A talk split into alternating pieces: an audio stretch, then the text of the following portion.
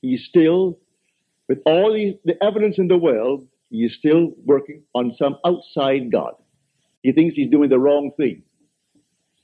He feels that if, perchance, that man is simply a devil incarnate, and he's taken me from my real God, which means something external to himself that he fashions out of his own mind and fashions with his hands, because all these little nonsenses that we buy and stick them up as holy objects. First of all, no artist really ever designed them. It's an offense to speak of an artist when you see these horrible monstri- monstrosities that we buy and stick around the place and call them religious objects. So, find who he is. He is the living God. He is not a dead God. You want to find, read the one hundred fifteenth Psalm about the kind of gods that men worship.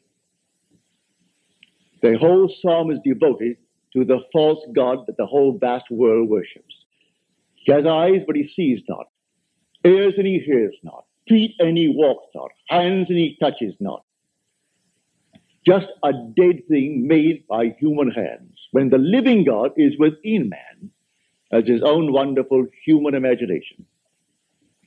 So I tell you that all that you behold, though it appears without, it is within, in your own wonderful human imagination, of which this world of mortality is but a shadow.